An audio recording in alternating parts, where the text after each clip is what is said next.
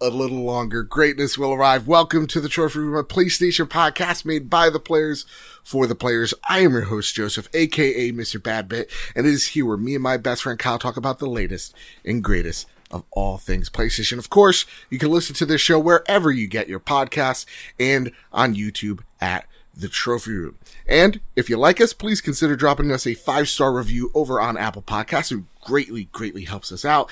And if you really, really like us, you could drop us a buck over at patreon.com slash badbit. So with all that said, and with all that out of the way, before I introduce the greatest co-host, whoever is, whoever will be, we're recording this show a little early because we're giving our farewells to the PlayStation 4. And on Friday, we will be doing another show about our hands-on uh, first impressions of the PlayStation 5. So, expect two shows this week. This one, you can consider it a little bonus show. Now, with all that said, with all that out of the way, the greatest co-host, whoever is, whoever will be, Mr. Kyle Stevenson, how are you, sir? Good. Hurt Yeah? my back. Well, other than that, old man. Why problems. did you hurt your back? Uh, I, bu- did- I bought a new TV stand. Um, Okay. Because I was looking at my old one and I really wanted to have the PS5 vertically. Mm. Um, and and this TV stand is like over a decade old and it's glass and it's it's kind of constrictive and whatnot. Yeah. Um, and I need more shelves for like books and whatnot For activities? Yeah. For activities, yeah.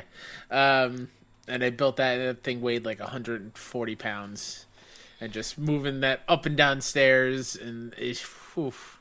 Yeah. But no, hey, I feel you there. It looks good. I can now stand my PS5 vertically, so it's a win. It, it's a win. I've started moving consoles out of the way to replace, you know, for the new ones. And I've have not I've discovered how much dust I I live with. Yeah. Like it's a lot. It's actually too much. Like last night, I don't know why, but for whatever re- reason, I just had like so much energy. I'm like, I'm just gonna start dusting this room now.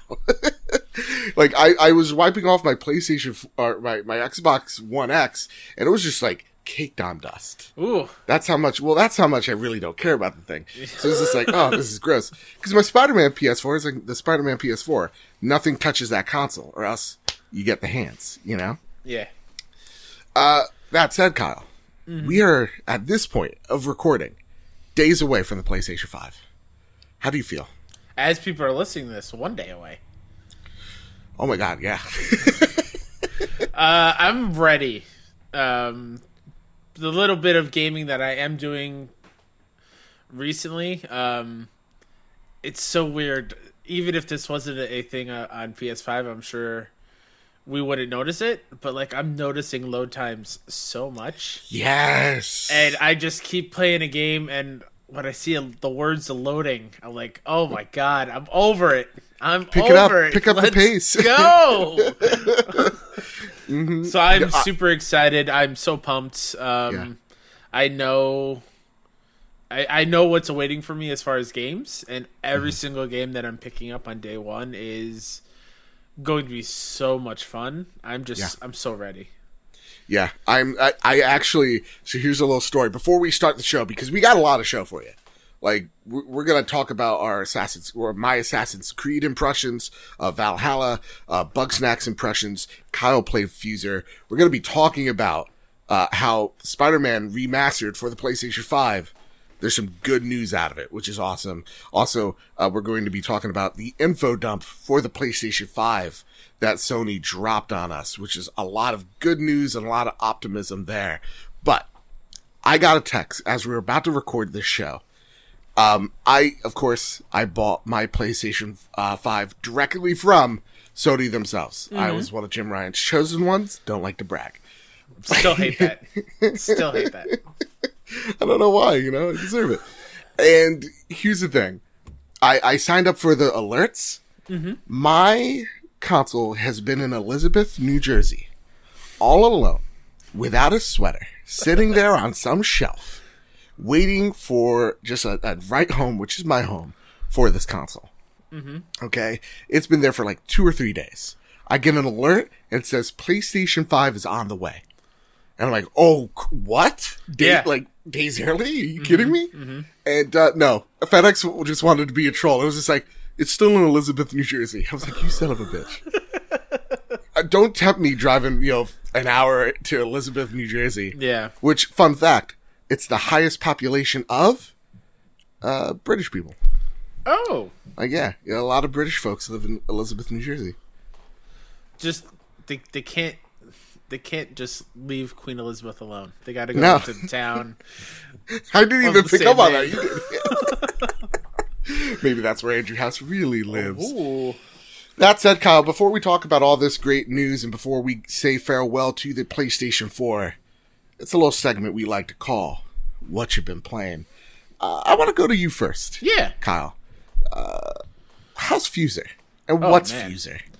So Fuser is uh, the new rhythm game from Harmonix. Um, it was actually, I believe, debuted and like announced at PAX East while we were there. I, th- I believe that was the day. of- Harmonix, they're, are they Guitar Hero or They're Rock, rock Band? band. Rock Band, okay. Yeah. The better one. Uh, they they also did Frequency and Amplitude on PS2, which are some of my favorite games ever. Uh, I love music rhythm games, and I've been hyped for this ever since I played it at PAX East. It had what a baller stage that was. Do you remember the stage that they had? I remember. Before the Dark Times, I remember. Before the dark times, man. Um, and so yeah, basically you are a DJ and you have to get on the ones and twos and uh, mix tracks to make sure the crowd is is, is digging it, and you have to take requests on the bumping. There you go. You have to take requests from the crowd, like hey, sometimes they'll yell out. Oh, uh, give me a, a guitar track from a rock song, and you have to go through your list of pre-picked songs. Um, and, Pearl Jam. and get. I don't know if they're in the game or not, because not everything's unlocked. You have to like use in-game Okay. stuff to unlock it. Um, it is so much fun. It is extremely difficult. Hmm. Um, I'm finding it harder for me to get into the rhythm, pun intended, I guess, um, of the mechanics of dropping it on a on a downbeat and then pausing it on an upbeat or something like that. So there's a lot there. I'm in the campaign right now on the second stage. And every single new gig that I'm doing, new set, there's more mechanics being thrown at me. Now, you said gigs, okay? Yeah. Which, uh, it's cool that you're a gig worker in this game. Uh huh. Do you start like is your gig like in a garage and you're working your way to Coachella? No. It's, No. So you start not, from Coachella. I I don't know if it is Coachella, but it's a gigantic stage. Um, Will you turn into a hologram later on? In the- I sure Yeah. as hell hope so. Uh, there's plenty of these really cool like LED you're masks and helmets and stuff that you can wear. Um, but no, you start on, on a big stage. Um, I'm forgetting the guy's name that, that gives you a chance. But then throughout that festival of that day, you work your way from playing at uh, noontime all the way to like the prime time spot at eight for each Mm-hmm. Oh. location. Um, and yeah, it's cool. The customization is awesome. You can customize what you look like, uh, your dance moves, your celebratory moves. You can even customize what the screens are on stage and the fireworks and, and everything around you. Like, there's a lot to it. Uh, it's just it's going to take a while for everything to click. Now this is cool because like to me it reminds me the way you're talking about it of like DJ Hero. Yeah, But the cool thing about it is it's all on a controller. There is no peripheral, correct. right? Yeah, That's pretty awesome. and it it mo- it controls fine. Um, it, it's very much it's like that ever since Destiny come out. It's it's that circle that you move the cursor that you move around the screen to Ah, highlight things yeah. and. So that's how you are, are going through your tracks. Um, the one downside of it is uh, there's only a certain amount of tracks you can bring with you, songs. Um, so you might not have be able to have all your favorites in there. Uh, I'm sure that unlocks as I go, and more slots will open up. Um, another cool thing that you can do is if you're really digging the the the sound that you are making with the the songs that you the tracks from different songs that you make, you can save it and then use that for a future g- a gig or something you do.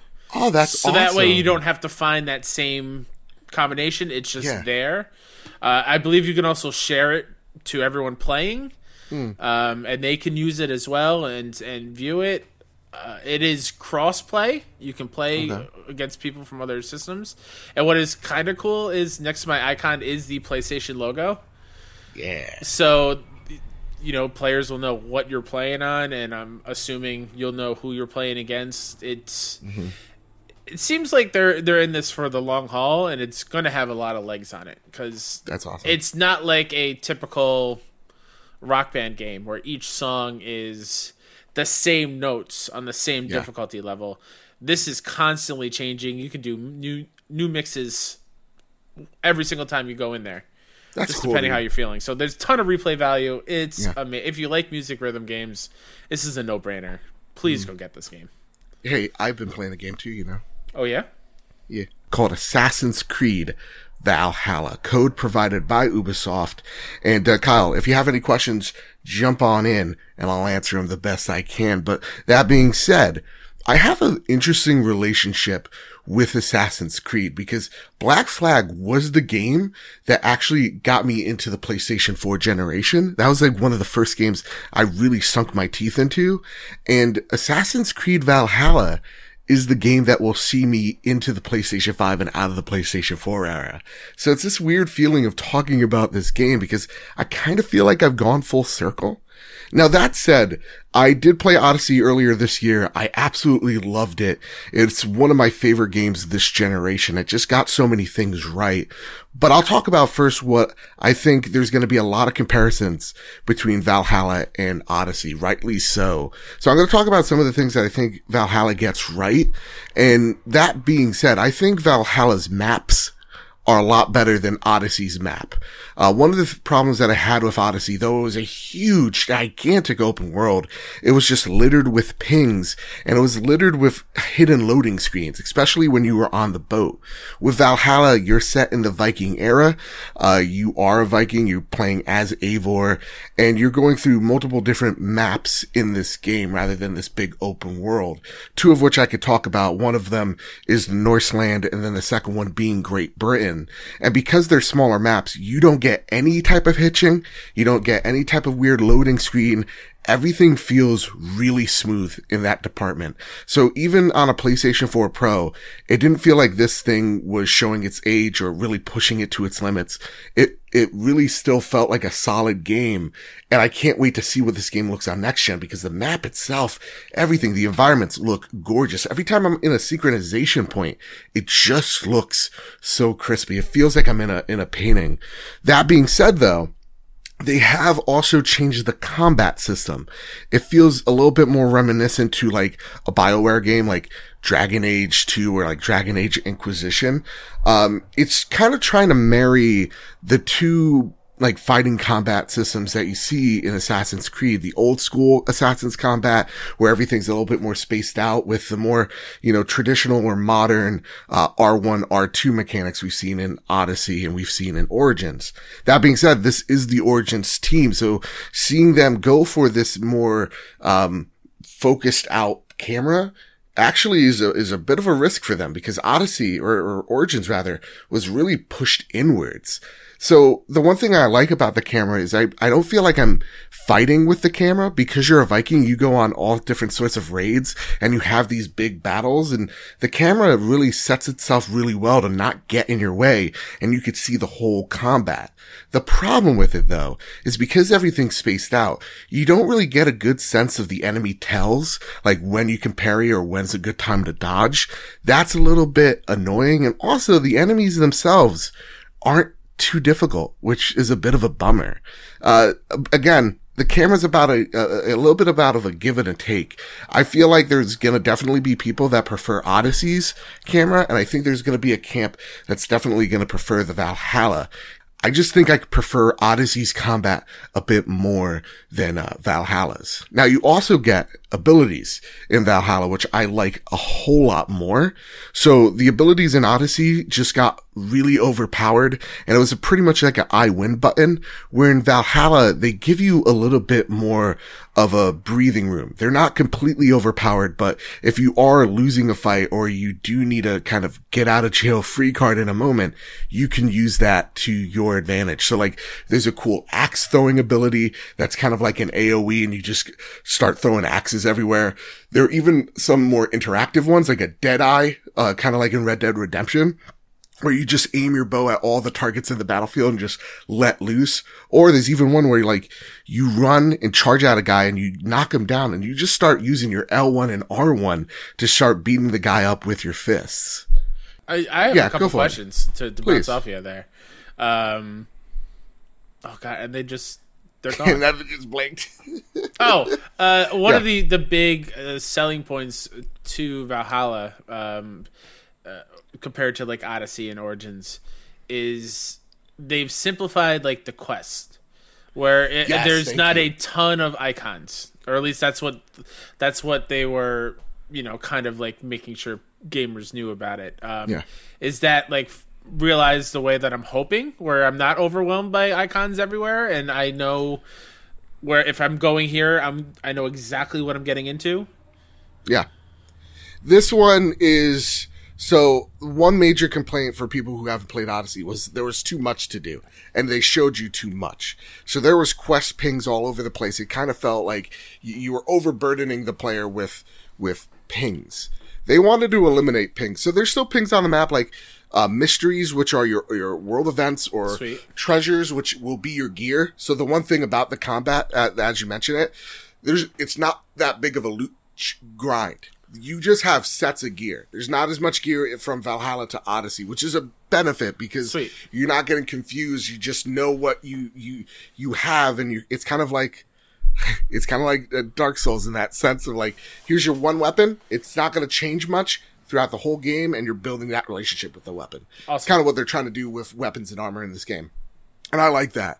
Um, so the other thing that they do as well, in terms of quests, is yeah, there's nothing on the map. You're just walking up to people uh, who have like little bubbles on their heads, um, and and you're kind of just talking to them and seeing what happens afterwards, which is really cool in theory. But I oftentimes feel like I'm missing out by not knowing if I like should have talked to that person or that person. It's okay. kind of a weird anxiety that builds up.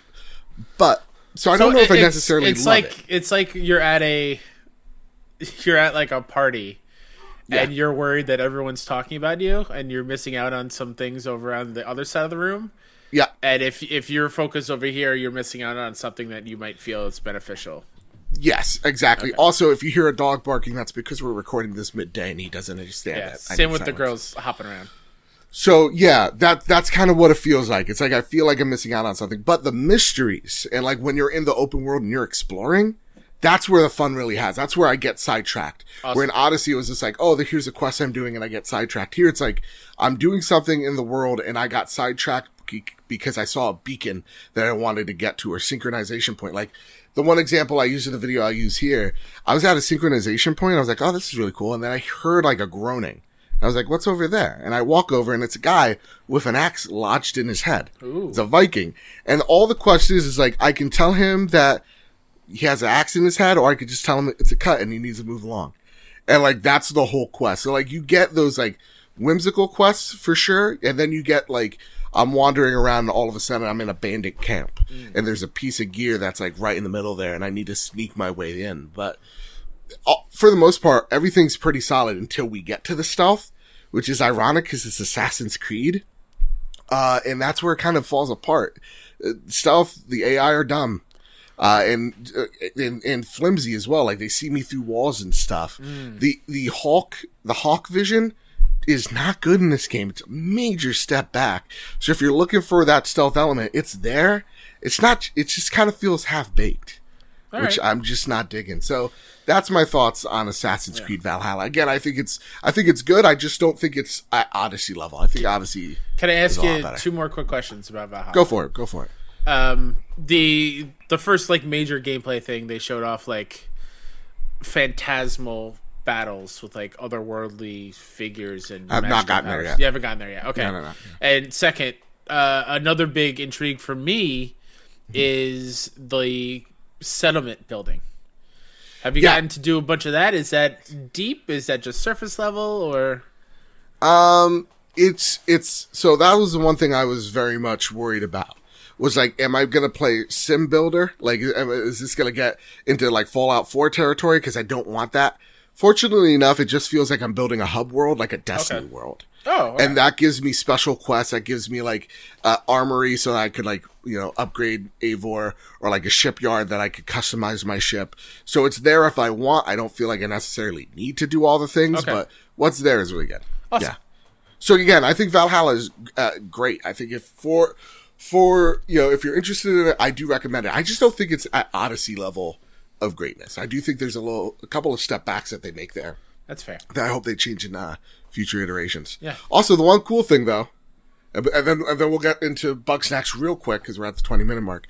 Um, there's actual assassins in here. The Brotherhood's here, so we're actually gonna see Assassin's Creed in here. You know what That's I mean? awesome. We got actually see the Brotherhood in here, unlike Odyssey. So that's a one big plus because I know a lot of people are like, dude, Odyssey was just like, let's put Assassin's Creed in the title. There's like nothing really a hard connection there, you know? Uh, here there is that hard connection and you're seeing how Viking civilization differs from the Brotherhood's order and code. It's really unique. That said, we played a little game called Bug Snacks. Oh. Ba-da-ba-ba-ba. Let's talk It's about Bug it, Joe. Snacks. Finally. Uh, Just the- brief impressions because we Yeah. only played less than an hour of this game. So yeah, that's that's the thing I, I want to say first and foremost is I wish I had uh, more time to sink into it. yeah. Mo- Like I said at the top of the show, I was in a lot of pain. I didn't feel like playing anything yesterday. Um, so yeah, around an hour, and it is as charming and as whimsical as I was hoping for.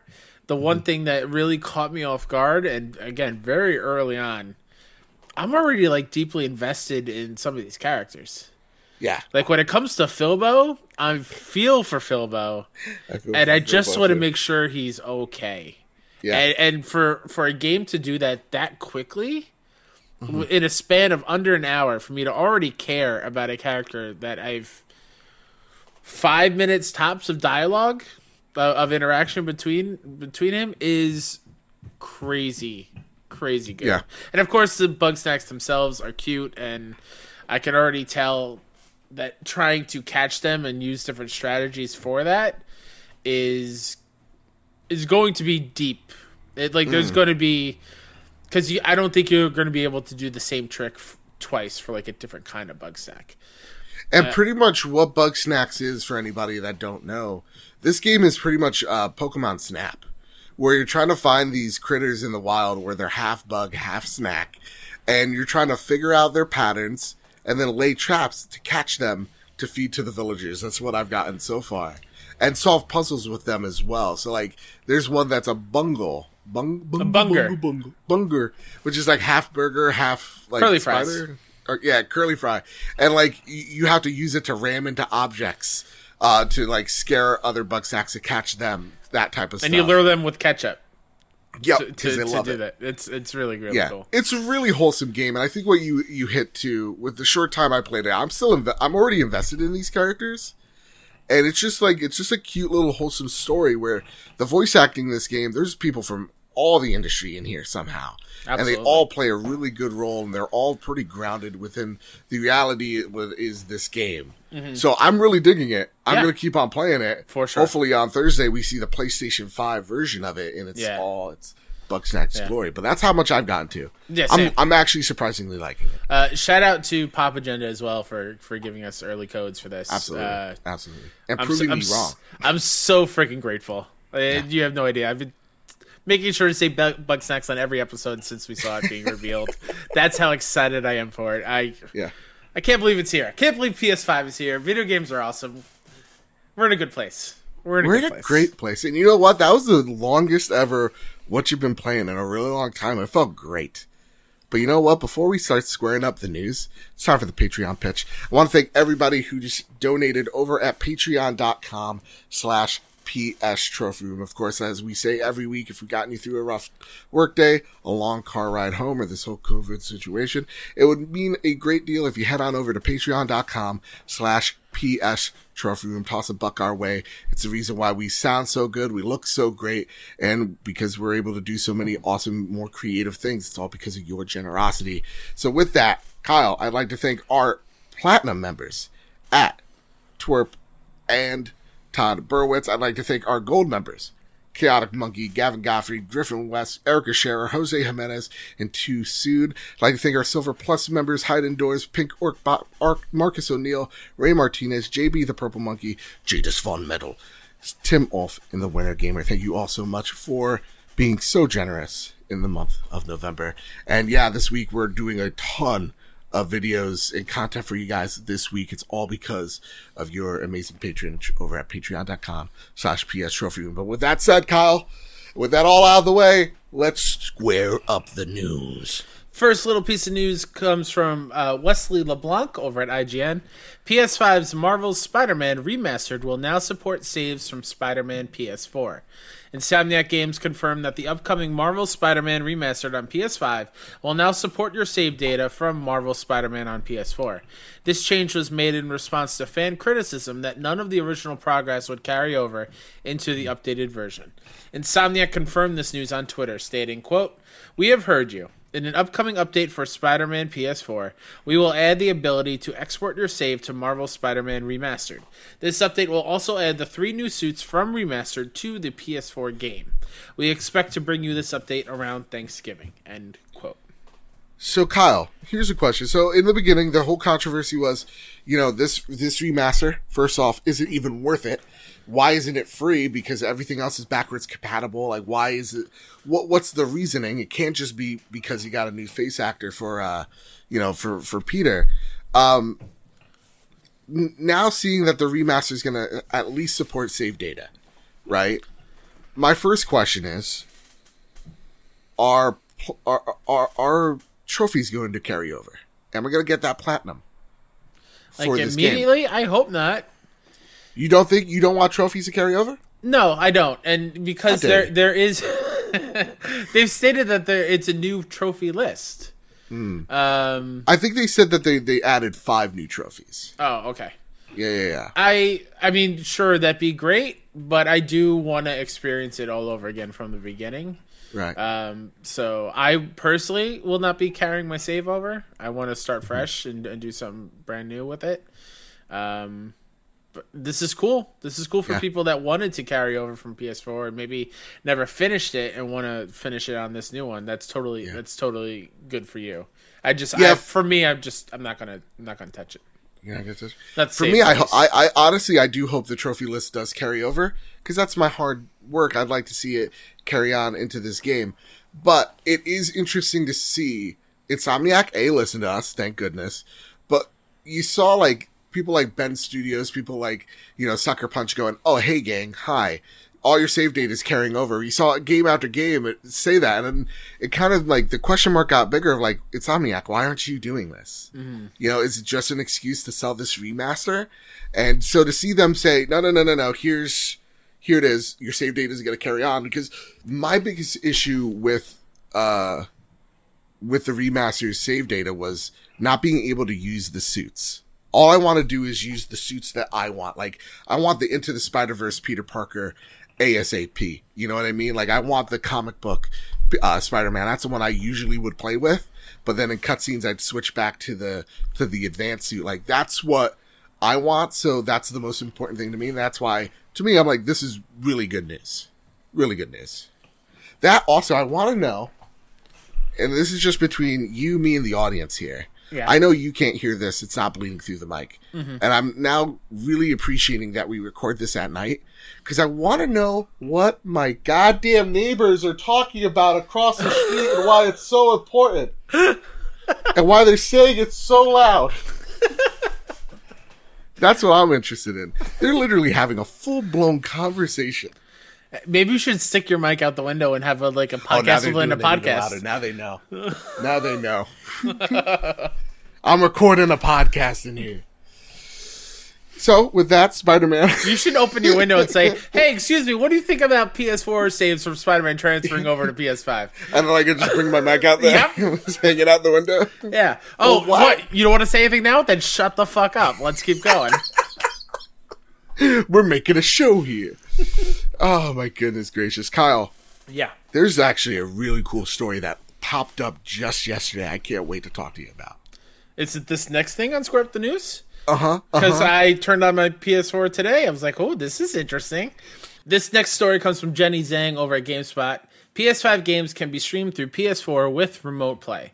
Sony has updated the remote play feature by giving players the option of using the PS4 console to stream PS5 games. Remote play also allows you to access the PS5 from not only not only the PS4, but other devices like PC or a mobile device. Sony's FAQ didn't mention PS Vita, so it remains to be seen if you can also connect to the PS5 using Sony's handheld device. The ability to stream PS5 games using the PS4 consoles could be useful, depending on the setup. If you own both generations of consoles, the PS4 could go in one place, the PS5 in another, and you could access PS5 games anytime from the PS4 using remote play.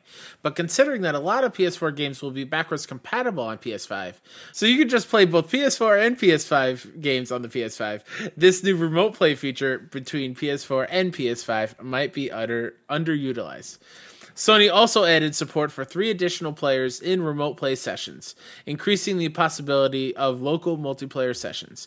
With these new additions, it's apparent that Sony will continue to push the remote play feature and encourage players to utilize it. So this is a really awesome feature, right? Remote play, first and foremost, I think it's also an underappreciated thing that we have right here, right now, because, you know, earlier this year, we got the remote play app. I think it was earlier this year or early last year. I forgot.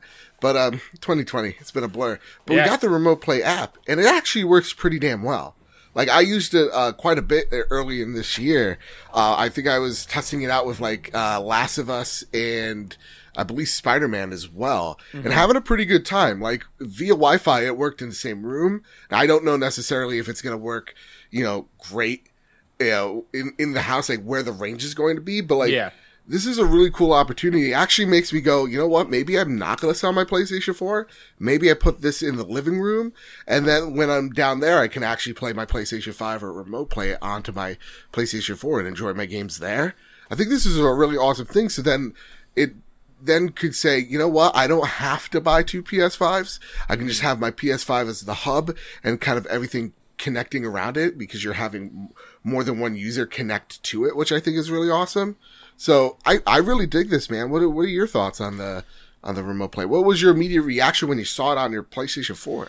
I was like, "What happened? Why am, am I able to de- play PS5 games right now? Is that what this is?"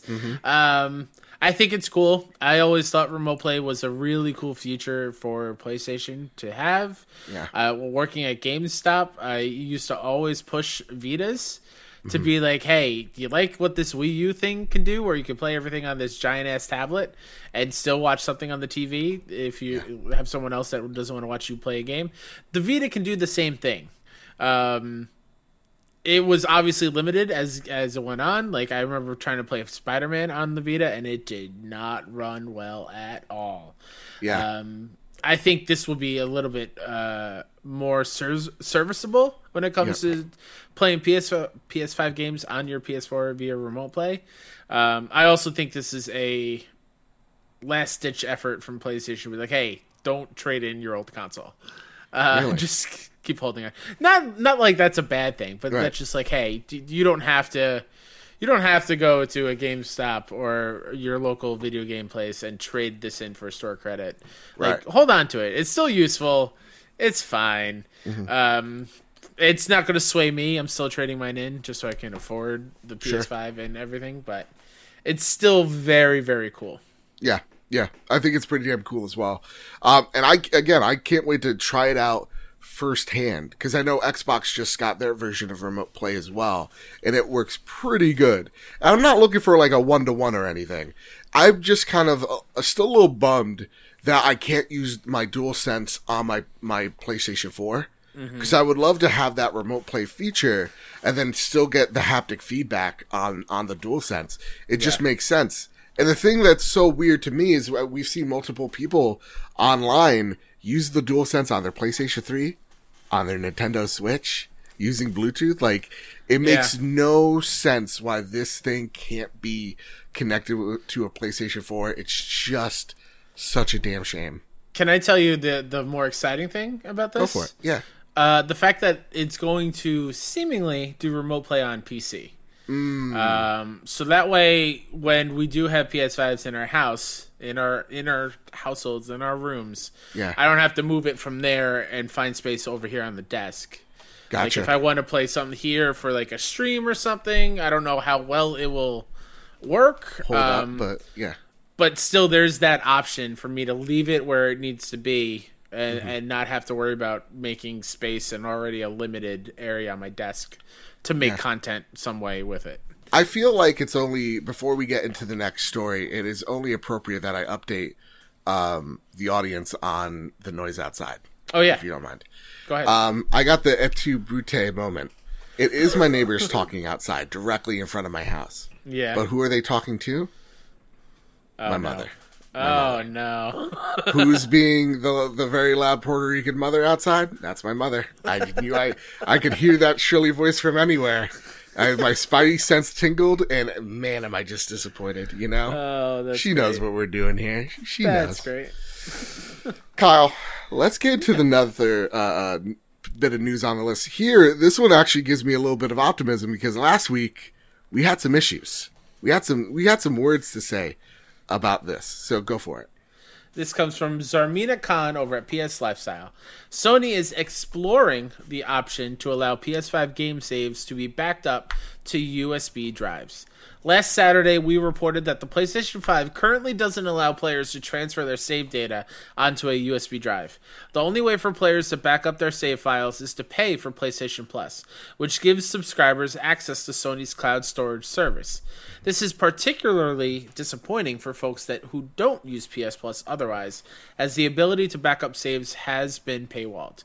Mm. However, it looks like Sony is exploring the option to allow players to back up their data onto a USB. In a new FAQ published on the PlayStation blog, Senior Communications Director Sid Shuman wrote, quote, Players cannot transfer PS5 games to a USB drive. PS5 games must be stored on the console's internal ultra high speed SSD for gameplay. Explorations for allowing players to store, but not play, PS5 games on a USB drive in a future update are underway. End quote. Uh, you can, however, store and play PS4 games from a compatible USB drive connected to PS5. For more details, keep reading. Sony also reiterated that players will be able to expand PS5 storage with compatible M.2 SSD, SSD drives in the future. The company suggested holding off on buying any drives available in the market that are advertised as intended for use with the PS5.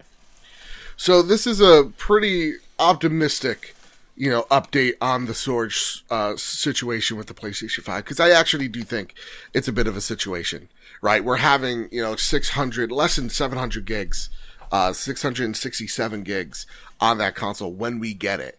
And the fact that like we can't store our PlayStation 5 games on a normal, you know, uh, external, it would have helped us a great deal because then we could kind of just switch on and off what games we kind of wanted and, and move them around accordingly so that you don't have to rely on your bandwidth to carry all that weight. And God forbid, and I know there's a lot of folks out there that deal with data caps, which shouldn't even exist in the first place, but they do. And like, I, I saw, I think Patrick Klepek, I believe.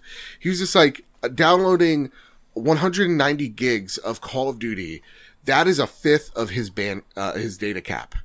Like that's just, it's, It's ridiculous. it, yeah. And I think you kind of like when we take a look at Stadia, when we were bashing them over the head, what is it, like a year or two ago about like how our data cap's going to do this is why console's so much better, blah, blah, blah, streaming, streaming, blah, blah, blah. Um, now we're kind of taking a look at it going, oh wait, we're kind of in the same boat now you know, especially if you're in a data capped uh, uh, uh, place. So like, it's cool that Sid is just like, okay, we're coming out. We have the solution. It's not here yet, but it's coming. When you hear this news, are you optimistic? Is this like a few months, or do you think that like this is within the year? What What do you think? Uh, probably within a few months, I would imagine. Um, I don't think it'll come out before they give the compatible SSD drive update. Yeah, yeah, Just because that that just to me that seems like a a way for them to not push something that will make other people money. K- kind of like a conflicted interest there. Um, But yeah, I think within a few months, I think it's well needed. Um, Another reason to buy physical. Just saying. Just saying. Oh, suck it. suck it, Just Kyle. saying. I'm in this digital future. Have I had doubts about it? Yes. have I been like, oh man, there's actually that Walmart thing, but I promised Ray? Yes, absolutely I have. Yes. But you know what? I'm I'm doubling my ground here. Listen, this is they're standing my ground here, doubling it, Jesus. Uh I, I'm standing my ground. I'm I'm gonna get the digital console. I think it looks better. I can't wait to unbox it. And yeah, I I, I am I am tired of discs. I'm still doubling down. I don't care. I don't care. It can't change my mind, though. I've been it's fine. kind of changing it.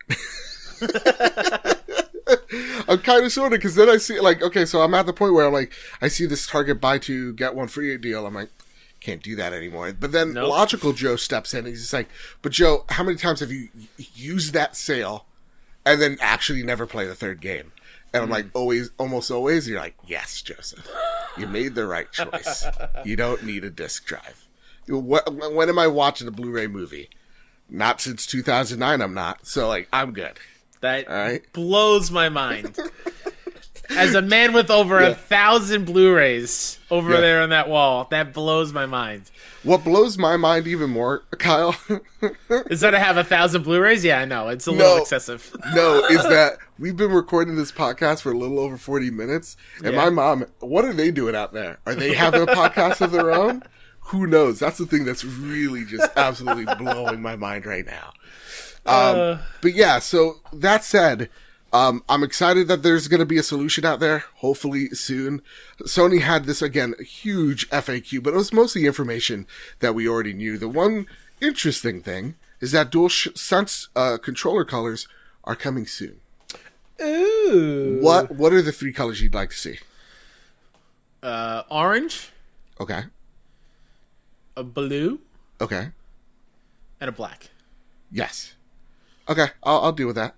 Usually they do camo first. Please stop. With I know. camo. Stop with it. Stop making camo a thing. please you're trying to go for a premium product okay I, this is not a dick sporting goods this is a gaming podcast just Exactly. please for the love of god Yeah. give like i would love a yeah i think a black controller and it, it having like matted black and then maybe a glossy Mm. black in the middle ooh ooh dual tone uh and like blue would be like like a, a light-ish blue al- along the sides and then like, Yeah, I wanted to match the middle. light when the PS5's on. yes that blue. oh god weird And orange We're is just it's just my color. because you So met it's, yeah, just just selfishly I would love an orange one. It's not gonna Happen. I would like, I think gold comes before orange to be totally yeah. honest. I think either gold, and then like they'll they'll have also an obnoxious name for black. It won't just be it'll be like onyx, Yeah. um, and I think a red one would be nice. A red one would be dope. Yeah. Should have been a Miles controller. That's all I'm saying. That's all I'm saying. yes. Kyle, Joe. we get to this part of the the the, the podcast here where it's kind of more free for- formed because this is the last week we're going to have our PlayStation 4s. And sure, there'll be future PlayStation 4s uh, games to come, like Horizon Zero Dawn to look forward to, second half of 2021, supposedly. But for us, this is our us saying goodbye to PlayStation 4 and Yeah. going, you know, mainline into the PlayStation 5. So I kind of just wanted to ask you, what are some of your favorite memories? And we'll kind of go back and forth because of memories with Sure. your PlayStation 4. Man, so, there there really is a lot. Um, PlayStation Four being the first console I paid for by myself, um, is is still pretty cool. Um, working that opening night at GameStop and just being jealous as these people get to leave with it before I do, and meaning they got like I don't know an hour or two ahead head start Start, yeah. to a playing before me. Uh, just like being blown away by turning it on for the first time and Yeah. seeing what an upgrade the UI was from PS3 and you know downloading Resogun and falling in love with that just there really is so many um and like I could spend the next hour just listing games because Yeah. they're like the PS4 what a behemoth it, PS4 and Xbox one generation too because there's a lot of these are third party stuff but like what a what a generation for games, man. Really banger was. after banger. There there there's never really been a year where I look back since PS4 come out and be like, man, there were really no good games that came out that year. Yeah. There's always been one stellar, phenomenal 10 out of 10 game, I feel like. Like a Bloodborne. You could just say like a Bloodborne. Like a control. That comes out every single year. Oof. Hit me like that. no, for me, actually, yeah, let's start at like the launch. I remember, you know, coming off being so burnt by Xbox, right? Because a lot of people don't know. I, I host a PlayStation show. I was a big Xbox guy for a very long time. And it wasn't until later that generation. but yet you were chosen. Come on. Yet now. I was chosen because Come on. because Ryan, listen, Jim Ryan knows what's in my heart, Kyle. He knows what's in my soul. He's peered through it. He says, "This boy's a good boy. He's just a cute baby boy." What are you He trying to say about me? PlayStation." I'm saying you're a piece of shit. Breaking news. The trophy room breaks up on the eve of PlayStation 5. But like, I remember, I remember being so burnt by the Xbox, and then going uh, PS3 and PC uh, with my setup. Right, that was going to be my thing because I played The Last of Us and I absolutely adored The Last of Us. And I'm like, okay, this will be my exclusive machine. The PC will be my my thing. And shortly afterwards, I, I was no IT tech, so I had to get the hell out of there, right, out of the PC gaming. Um, so so at the launch of the PlayStation 4, that's where kind of everything changed for me. Um, I remember getting the PlayStation 4 at GameStop at midnight.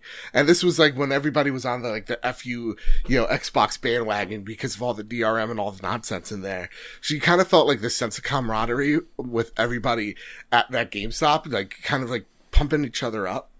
For me, I loved my experience. I think my first game I played on it was Battlefield 4. And I was like, holy crap, everything looks great. Like, I remember Yeah. going through the concrete corridors and going, oh my God, like the detail of the concrete, of the walls, of the fire, of like the, the shadows. It just blew my mind. And I remember the lull. That's another thing. Like, as much as I love Resogun, it, eh, I, indies were not the thing that carried it for me on mm-hmm. PlayStation 4. I remember the first year being really disappointed. Yeah, Like- it did. It took a while to go. Like your your experience with Battlefield 4 was mine with like Killzone, Yeah. Where like I booted booted that up. I was like, oh my god, this is beautiful. This Yeah. is this is how good games can get. Not knowing in a matter of five years, it just blows that out of the water. Mm-hmm. Like I, I, I, a couple of months ago, I, I think on one of the episodes of the show, I was like, "Oh yeah, I tried to go back and play Black Flag because like I never finished it." Yeah. And boy, oh boy, what a what a difference it the games have gotten. Uh, Assassin's Creed games and just games in general from Black Flag at launch of PS4 to now, like it's insane. And I Yeah, think like that was the one game that carried it for me Mm-hmm. as as as like the the PlayStation guy for the first half of 2014. It was Assassin's Creed Black Flag. I remember taking pictures of that game nonstop because the world just at the time it was so drop dead gorgeous. Mm-hmm. But then I also remember Empty Promises of that year. Like, um, like Titanfall. I remember that one. I remember, like, cause I'm still a PC boy at this point, point, or like, it's dying out, but like, I remember playing that and going, oh, this game's really good. And then like a month later, it dying out. Um, I remember. Well, that wasn't on PlayStation. That wasn't on PlayStation. I'm just Yeah, I'm yeah. going like the disappointment train now. Oh, remember, okay. Watch Dogs was supposed to be this big thing.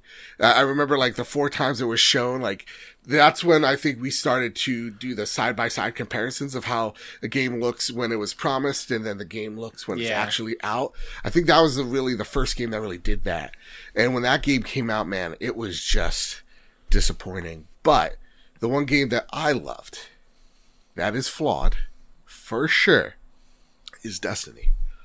Destiny was my Destiny was my muse for a very long time uh, until I got to Bloodborne, and that's where that is really where I had the come to Jesus moment. I was just like, PlayStation is is it. This is my home. This is what where where I'll lay my my head at night. Like Bloodborne is the game that changed everything for me of what I'm looking for in a game, what I'm looking for in an experience. It it changed like I went I used to be like if it ain't a first person shooter, I ain't touching it. And to now I'm like, let me get my hands on literally anything I can just get my hands on because I want to experience that because Bloodborne was that game that was so transformative for me. Is there an experience or like a memory with you, like of a transformative moment in PlayStation where just like, oh yeah, this changes things for me. See, that's hard for me because I've always loved PlayStation. Yeah. Um. So I, I've been ingrained in the system since PS One. Um, So how, as as a person that's in, been ingrained since PS One onto the PlayStation Four, how was that feeling? Was it was it kind of like because I remember as a kid always hearing like, uh, PlayStation Two greatest lineup of all time, like greatest catalog of all time. Like where does the PlayStation Four rank that to you? Oh yeah. Um. Wow. I know. I'm asking the deep questions. I'm asking Yeah. the deep questions here. I think it for sure is up there when Okay. it comes to game libraries. Um, for me, PS2, I feel like I played more RPGs on there, Mm. um, and I love me an RPG uh, than I did on PS4. Mm. Uh, so that I might give a slight edge, a very slight edge to PS2 at that time. Uh, but looking back at PS4 and just how many games have shaped not just me as a gamer, but me as a person, and and how much I think of how many of these games I think of daily, like Horizon, a Last of Us Part Two, a Uncharted Four, a Uncharted Lost Legacy, uh, Infamous Second Son. Uh, not so much daily on that one, but still shout out to Infamous for being the first huge exclusive, even though it was a couple months late. Right. Um, yeah, there's just so many, so many games from the world of PlayStation PlayStation 4 that are just home runs. Yeah. And like they, they killed it.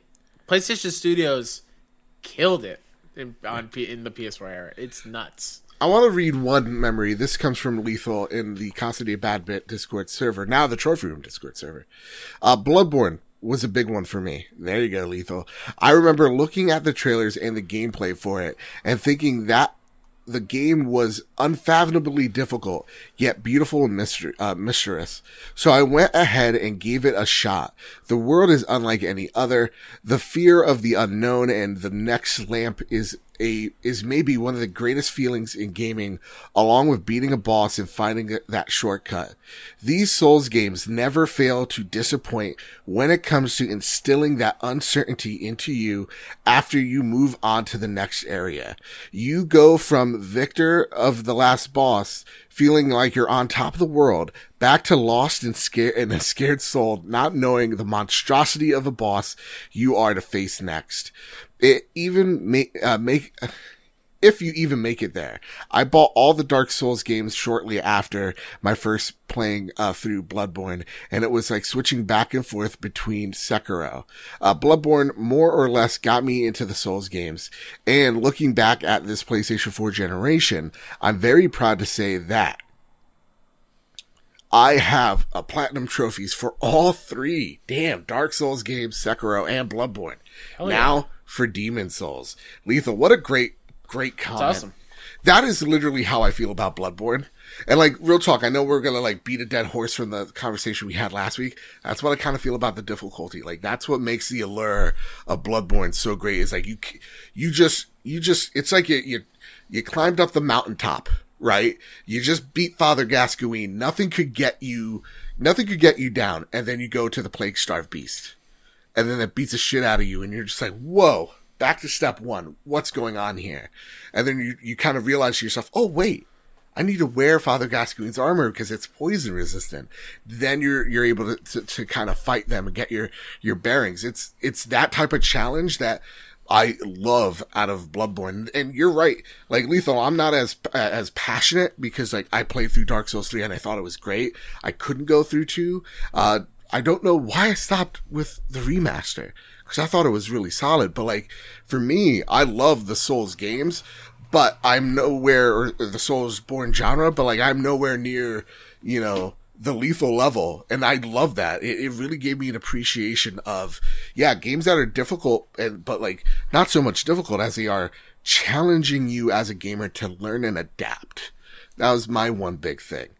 Um, my other comment comes from Miss, uh, Mr. Mitchell, Mitchell George, or Mitch George. Uh, the te- the tears of joy I got through playing Spider-Man on PlayStation 4 will, will be my most lasting memory. That and all the friends I've made this generation. I'm normally not a social dude, but this generation, a, f- a switch flipped in me. I'm glad I found this community and many others over the course of this generation. Oh yeah. That's another one. Like this generation has been so interconnected, you know? It's Yeah. been, it's just been something really special. Is there another memory? Cause you, you talked about Uncharted. Mm-hmm. Actually, you just platinumed it Yeah. you know, so like we, we went through 2014, it being kind of a dull year. We get to 2015, we got Bloodborne, greatest game ever made. Then we get to 2016. What's the, what's that like for you as a gamer, as a PlayStation gamer? Oh man. Um exciting, proud.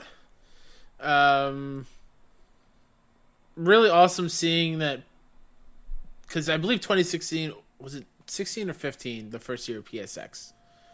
I think it was the first year. So yeah, so like knowing that actually I think 2015 might have been it. Might have been it. Okay, that's my apologies. Um, but just seeing how PlayStation is recognizing the history that it's had and mm-hmm. celebrating it, and and really giving us a reason to stay loyal, a reason to to show that our years of gaming in this one ecosystem is like paying off. It, mm-hmm. it, it, it's to sort of make a probably not great analogy to professional wrestling. Uh, I my favorite thing in professional wrestling is when long term storylines pay off and they don't abandon them. And PlayStation, I feel for the most part, does a really good job at staying up to date with those storylines and paying them off when it comes to subsequent sequels of games for like Yeah. Uncharted, and Last of Us Part Two, um, just giving us more things to love about these franchises and these characters, which I think is where PlayStation excels. Yeah. Is it gives us a wide range of characters that we fall in love with, and we when we see them and we we we hear about them, we think about PlayStation. We're, we're- and that's one of the strongest things PlayStation can I mean, has like done. with Nathan Drake, I think when you're talking about things that pay off, like as a guy, like I remember playing Uncharted 2, I was like, holy shit, this is amazing. I remember watching my brother play through Uncharted 3. I was just, it was just like, we, we just sat down and we are just like, let's, let's just commit a day or two to this, a nice Yeah. little weekend. And like, and then seeing all that pay off with four, like four isn't my oh, favorite man. Uncharted, but it mm-hmm. is definitely up there for me of like the payoff. If you were into this story, this had the perfect arc. You know what I mean? Absolutely. Yeah, yeah, knowing what what Nate and Elena have gone through in the first three games, and then you get to four, and and, and just seeing them. It's an old game. We can spoil it, right? It's been out for a while, or maybe yeah, not. sure. Well, May- uh, well, maybe not because it's part of the PlayStation Plus collection. You're right. You're right. Yeah, yeah, yeah. So, like, just seeing how that relationship has grown up Yeah, and and and the, again it feels like we've been along that ride with them their entire relationship. And, and to have it pay off in a certain way it that's why i cried at the end of uncharted 4 the first time i played it. I was so happy. I think when we also talk about interconnectivity with the PlayStation 4, to hop back on Mitch's point, uh, I think of Overwatch. Overwatch blew my mind because again, it was kind of like when I saw Bungie's logo on a PlayStation, I lost my, my shit Yeah. as a big Bungie nut. Seeing Blizzard, a company that I loved and respected, and now look at how that's gone. But like seeing that logo hit on a PlayStation gave me the similar feels. And that gave me hours upon hours of, of joy with so many of my friends.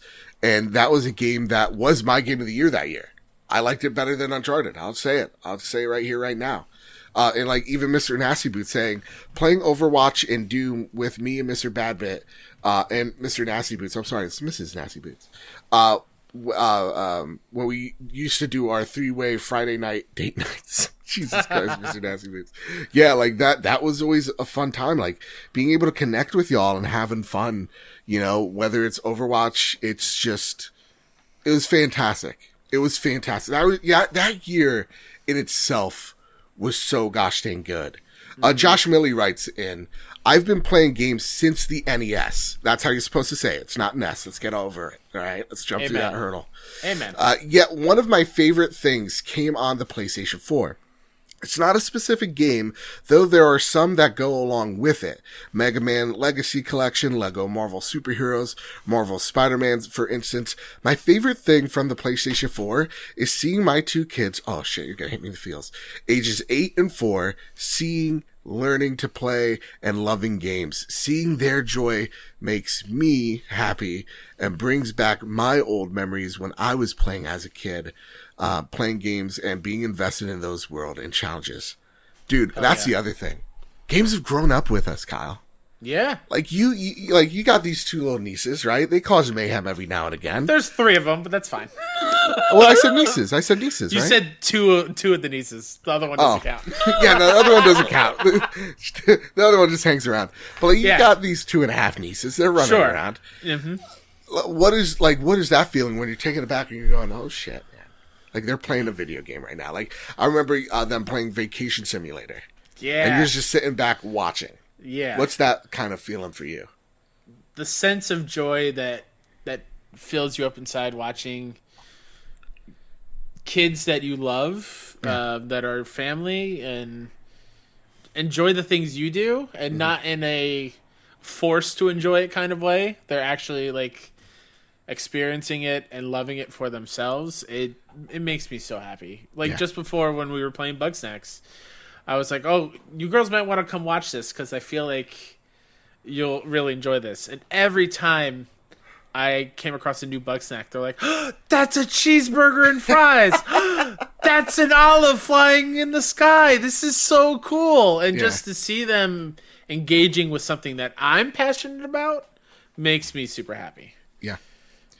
Yeah. Uh, Gavs Goody writes, I know some people don't like it, but to me, this generation brought forth tons of remasters and remakes, and I loved it.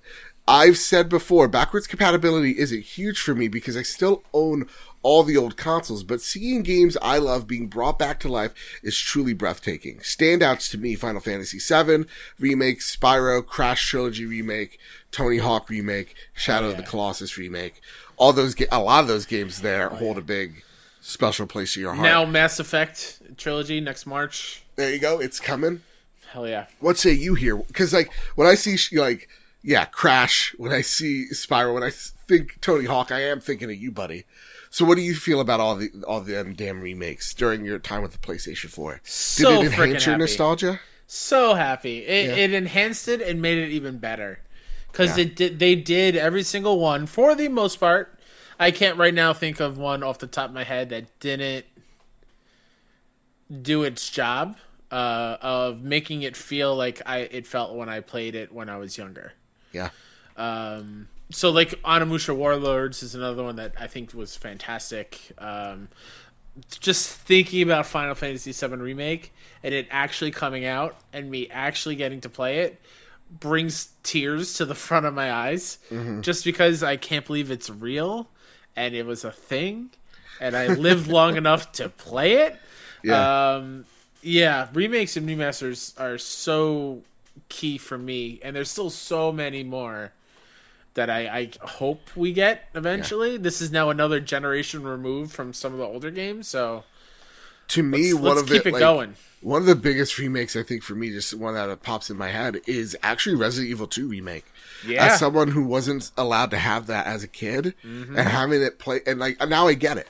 I'm like, dude, Yeah. this game is is one of the best survival horror games I've ever. Not played. even that, but like reviving Resident Evil came within Yeah. this generation with seven. Yeah, Just like the six was so bad from what I've heard that they went to the drawing board and made something that really just breathed new life into Resident Evil, a iconic and necessary game franchise yeah. today. Like we need that game, that franchise to be good. Absolutely.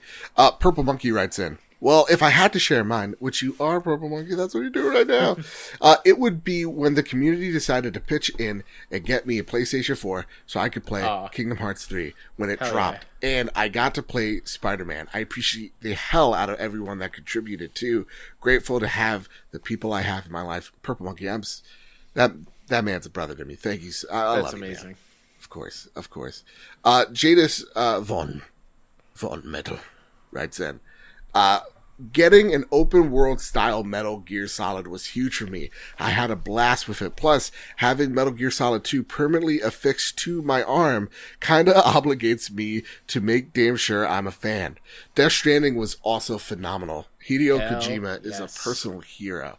It was a great game, man. what a weird trip yeah. that was this generation Right? of like Andy House over there in his house. I know what his living room looks like, and he's just like he's first of all, I think he's like speaking Japanese, so that threw me through a hoop because I'm like, here's this British guy. I've never heard like a British person speak Japanese. It was, it was like he's it's really weird. I don't know, like it's it sounded so different to me, and um, and so like then you're seeing him like shake Hideo Kojima's hand and like having this weird journey where like the, the E3 afterwards we get this trailer already we're like what the hell is this game? He's he's holding a baby with whales up there. What's going on? Uh and, and then having Death Stranding be what it is that was a special game man. So, kind of going off off of that, and yes, Death Stranding is amazing. I'm I am getting that itch to go back to it. Yeah. To get that platinum eventually. Um, but PS4 and this generation really started Sony crushing the E3 stage Mm-hmm. and setting the bar continuously of making sure when he's walking everyone down the fucking tries, floating staircase Right? you're like but not even then but like before that when ps4 before it was released at e3 where they they give the price point they do the game sharing thing Yeah. that set the bar here and ever since then it's become sony and microsoft and nintendo at certain degrees but in a different way just trying to one up each other yeah I, I'm trying to get as many bombshells, as many of oh shit kind of hype moments in a presentation, and that's something that is sorely missed. Yeah. Um, even this year without an E3, I think it was almost to that level, but there's nothing more satisfying than watching E3 presentation for Sony with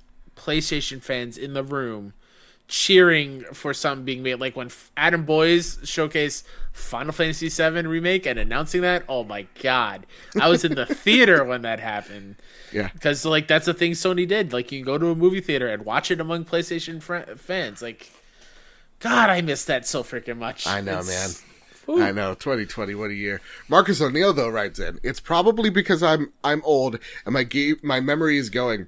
Welcome to My the club. favorite, yeah, welcome to the club. But my favorite PlayStation 4 memories are from this year. The first from Red Dead Redemption 2. My God. I didn't play it until this year, and there is a trophy you can get for visiting the grave sites of all the characters that died during the story. Oh, I did not know that. That's cool. Beyond just getting the trophy, I felt I owed it to the characters to pay my respects. The second is The Last of Us Part 2. I was totally engrossed in the story throughout, but the flashback cutscenes with Joel and Ellie felt abs- I felt left me absolutely gutted. I am not alone in the tip. We can't record during the morning or, or No, during the can't. afternoon. this has been a disaster today. This absolutely makes me furious. Could you write 41? Forty-one. Yeah, I'm so sorry. I, I- feel Okay. like today's just been a mess, You're and it's all my You're fault. good. It's not your fault. I'm not the only one who typically gets emotional ever. Sorry. I mean, I have a long break so that I know where to break. I'm not one who typically gets emotional ever, which is another issue altogether. But these games really got their hooks in me and reinforce how powerful games can be. A blue heart. Um, yeah, I'm, I'm kind of stoic as well. Like, I'm all about, like, listen, you see something beautiful, cry your goddamn eyes out, you know, like, you ball, have a, have a, have a time with it. But, like, to me, like, yeah, it's those moments, it's those powerful moments that PlayStation have provided with all of their games. One of them being, for me, Horizon Zero Dawn. Um, that ending had me like, I'm gonna go to my mother and give her the biggest hug and tell her how much I love her. And, uh, yeah, like that's, that is, that is for me one of my, my biggest things was like how Sony's stories, their first party stories, oftentimes hit that emotional chord with you, have grown up alongside you. We talk about a lot about growing up, and I think I feel like the Sony first parties definitely have in that regard. And I remember walking away after Horizon going, I need to make a PlayStation podcast. This is it. This is the thing that cements it. And Yeah. that game's starting this journey that we're on today. Yeah. You know, that's the power of PlayStation to me. For Yeah. sure. And I, I am the opposite. I cry at every second if I could. I'm always, I'm always holding back tears. It feels like, and just thinking of this year of Final Fantasy VII remake, bawling my eyes out. Not only that it's real, but certain things that happened in that game. Yeah. Um, Last of Us Part Two. I had a list of like 30 times I cried in Last of Us Part Two. Just Every three so minutes. drained everything out of me for, Yeah. but I'm so happy about it. But I, I, a game that we haven't mentioned yet, looking back on PlayStation 4, which boggles my mind. What was that? What was God, that? God of War. Well, uh, Hida, and I'm Okay. sorry for mispronouncing your name. That dragon uh, fight, it, Hida writes in via uh, PS Trophy Room on Twitch, uh, or sorry, Twitter. That dragon fight in God of War is one I'll remember for a very long time. Very epic, and getting the platinum on Bloodborne. Yeah, let's talk about God of War for a second. and Yeah, but game, again- generation Bloodborne. Talking about emotions, Yeah, going through that game, the way that game starts, the way that game in the middle gets super deep, um, and then at the end it hits you with it the same, like tears. It- just PlayStation Studios, second to none. I, I mean, magicians. That's Yeah. all. I, I, I, don't know how they do it, but they continuously do it. It's crazy. and again, growing with us, like Cory Barlog going, you know what? I want to make God of War, but I've had a kid. I've met the love of my life since then. I want to make a story about that, and and revolving around this character that has been like, yeah, like the, taking a character that's like renowned, at least as as when I was an Xbox kid, being like, oh, that's with a sex mini game where you're banging like two broads or whatever, you know, that's me. I'm a kid. Ooh, it's cool. It's just angry Kratos killing everybody for revenge. Yeah. No dimension whatsoever. and then going, no, I'm a father, and I fell in love with a woman, and uh, had a had a kid, and she impacted me so much that uh, when she died, we, I, I promised something to her, and, and we're gonna carry that out. Um, that having so many emotionally emotional hooks, but I think what makes God of War, and I and I say like Bloodborne's the greatest game ever made. God of War is like real talk. There's not a game that has hit with me emotionally, gameplay wise as well, that God of War has. That is a perfect game mm-hmm. because how all these arcs, like this, this, this game doesn't need a sequel. It's one of those, but we are getting one and we're so pumped for it. Oh, but it also yeah. makes sense. And the fact that like, this is, we're get, we're entering into no loading times, Kyle. There was no loading times in this game. They're so well one, sh- one shot, one cut, the entire thing, beginning to end. and never playing a game like that ever. Never had a game played like that. And seeing like all the arcs going back to that point of like seeing them all paid off and having the end game moment at the end with oh. having all that, like the culmination of all this journey in that one boss fight, which is to me the most epic boss fight in a video game. It's and it, and it didn't feel like a boss fight either. It just felt like something on a different level. And then having that twist at the end. I'm, I'm Kyle. I'm not fucking Yeah. with you guys, okay? No. I have chills. During this conversation, I'm like, am I going to set aside every game that I want to play right now? And am I going to replay God of War before I get my PS5? Dude. I'm, I'm seriously thinking about it right now. And the, and honestly, that's one in the in the wall of shame because I have not platinumed that game, Ooh, so I'm not a real fan.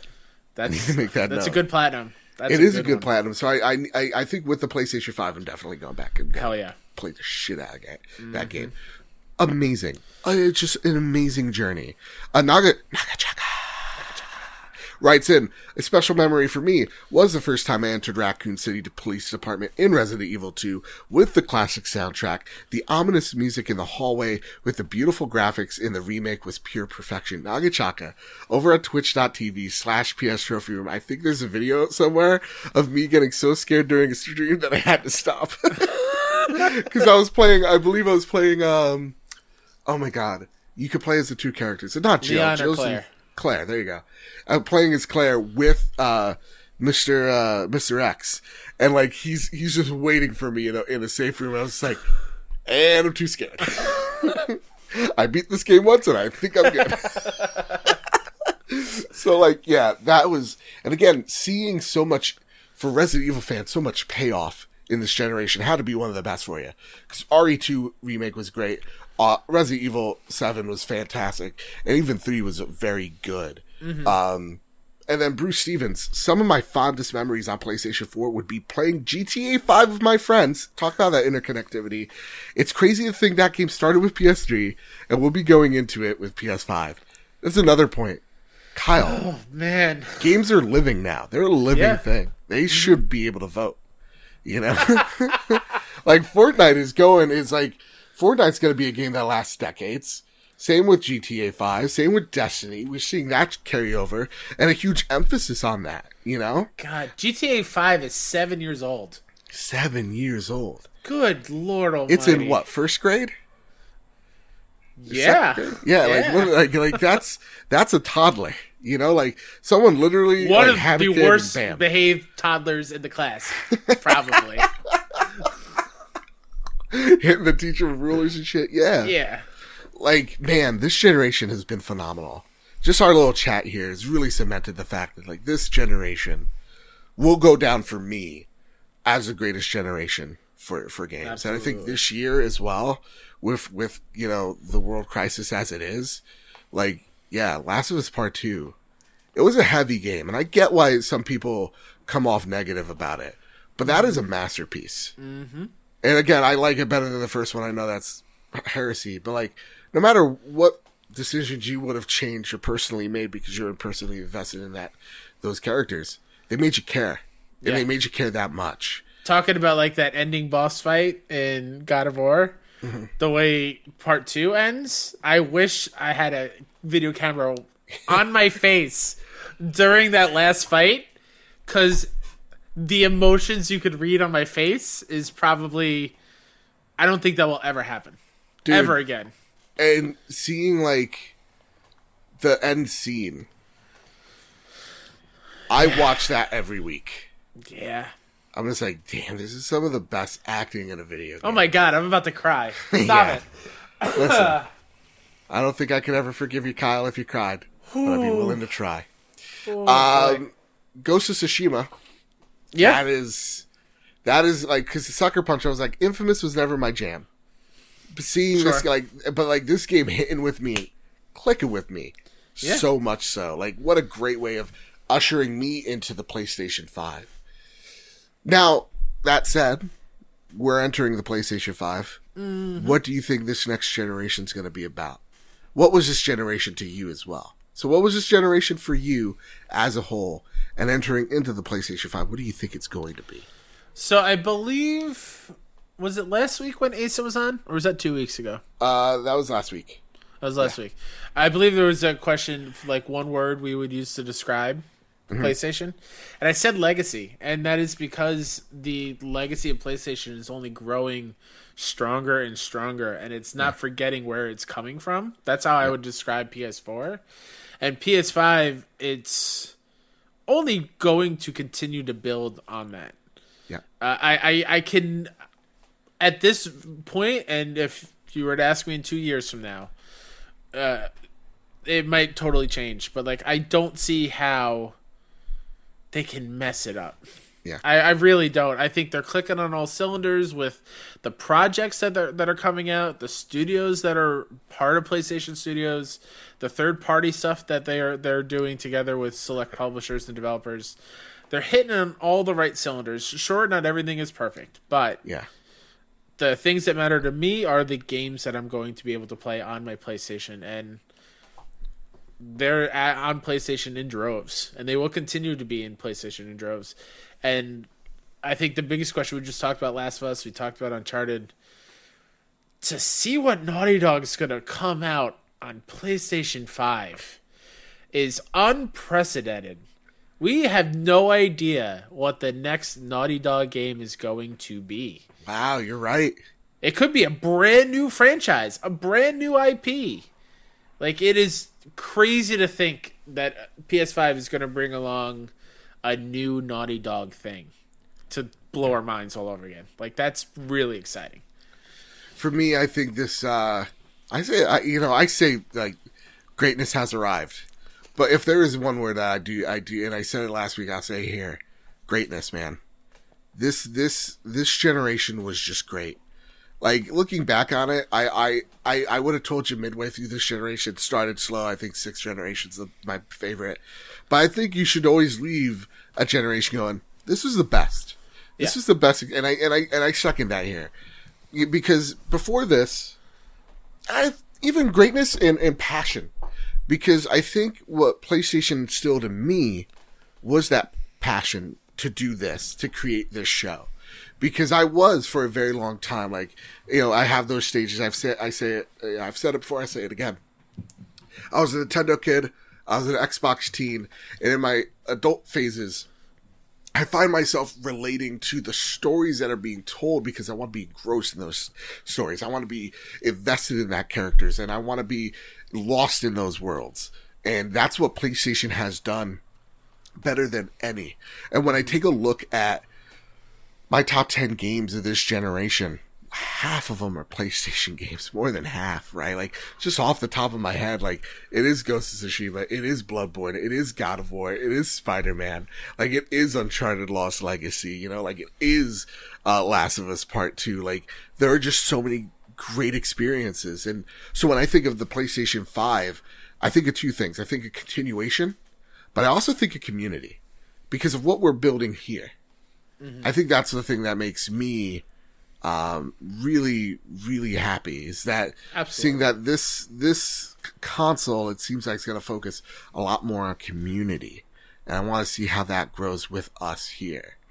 Um, so that said, that's been uh, for the most part our memories of the PlayStation 4 entering into the PlayStation 5. What a long but amazing episode this was, Kyle. Yeah. Uh, yeah, and going off that last point, like also I will always remember the PS4 generation as the launch of me podcasting and for you mm. having me come on and for us to be almost 3 years into this mm-hmm. is wild. Yeah. And thanks to everyone for for listening all these years. And Absolutely. if you're a new listener, welcome. Like you are perfect time. We're about to launch into the PS5. Yeah. And also, Joe, this has been this is going to be our last talk before PS5. this is the last episode. That's crazy. History in the making. The mm-hmm. last trophy room episode until the stuck in the current generation. Like from That's here on out, it is we are now in new console generation territory. That's now everybody. Welcome to a hard edit. Um, I literally we just finished the show. We just wrapped, and um, we got a message from the most famous Seamus I've ever met in my entire life. Which, first and foremost, uh, I want to thank everybody for writing in uh, because we gave you guys very short notice, and y'all really just over delivered. So thank you all so much. And you know, it wouldn't be the trophy room without a famous Seamus question or comment, and he gave us a whole bunch. So here's what I'm going to read because I know I'm going to read one. I know this is his favorite game. So I'm going to read it for him, and that is the most famous Seamus I've ever met in my entire life writes in. Persona 5 slash P5 Royal. I love almost everything about this game. From the music, the UI, the story, and the characters. While there are moments that aren't great, i.e. those moments with gay men in the original game, or the way the story treats Ann in parts of the game, uh, I still love it. I played the majority of the game in 2019 during the Canadian election.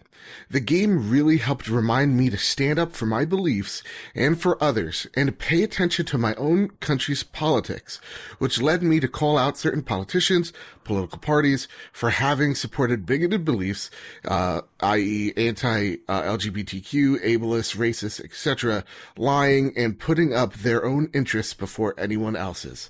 I guess you could say that Persona 5 has awakened my passion for helping people create a better world. Oh man, this podcast used to be so great until it got political. Uh, but that's awesome, Seamus. Like for me to you, because again, Kyle's not here. Just I'm, I'm editing the show right now.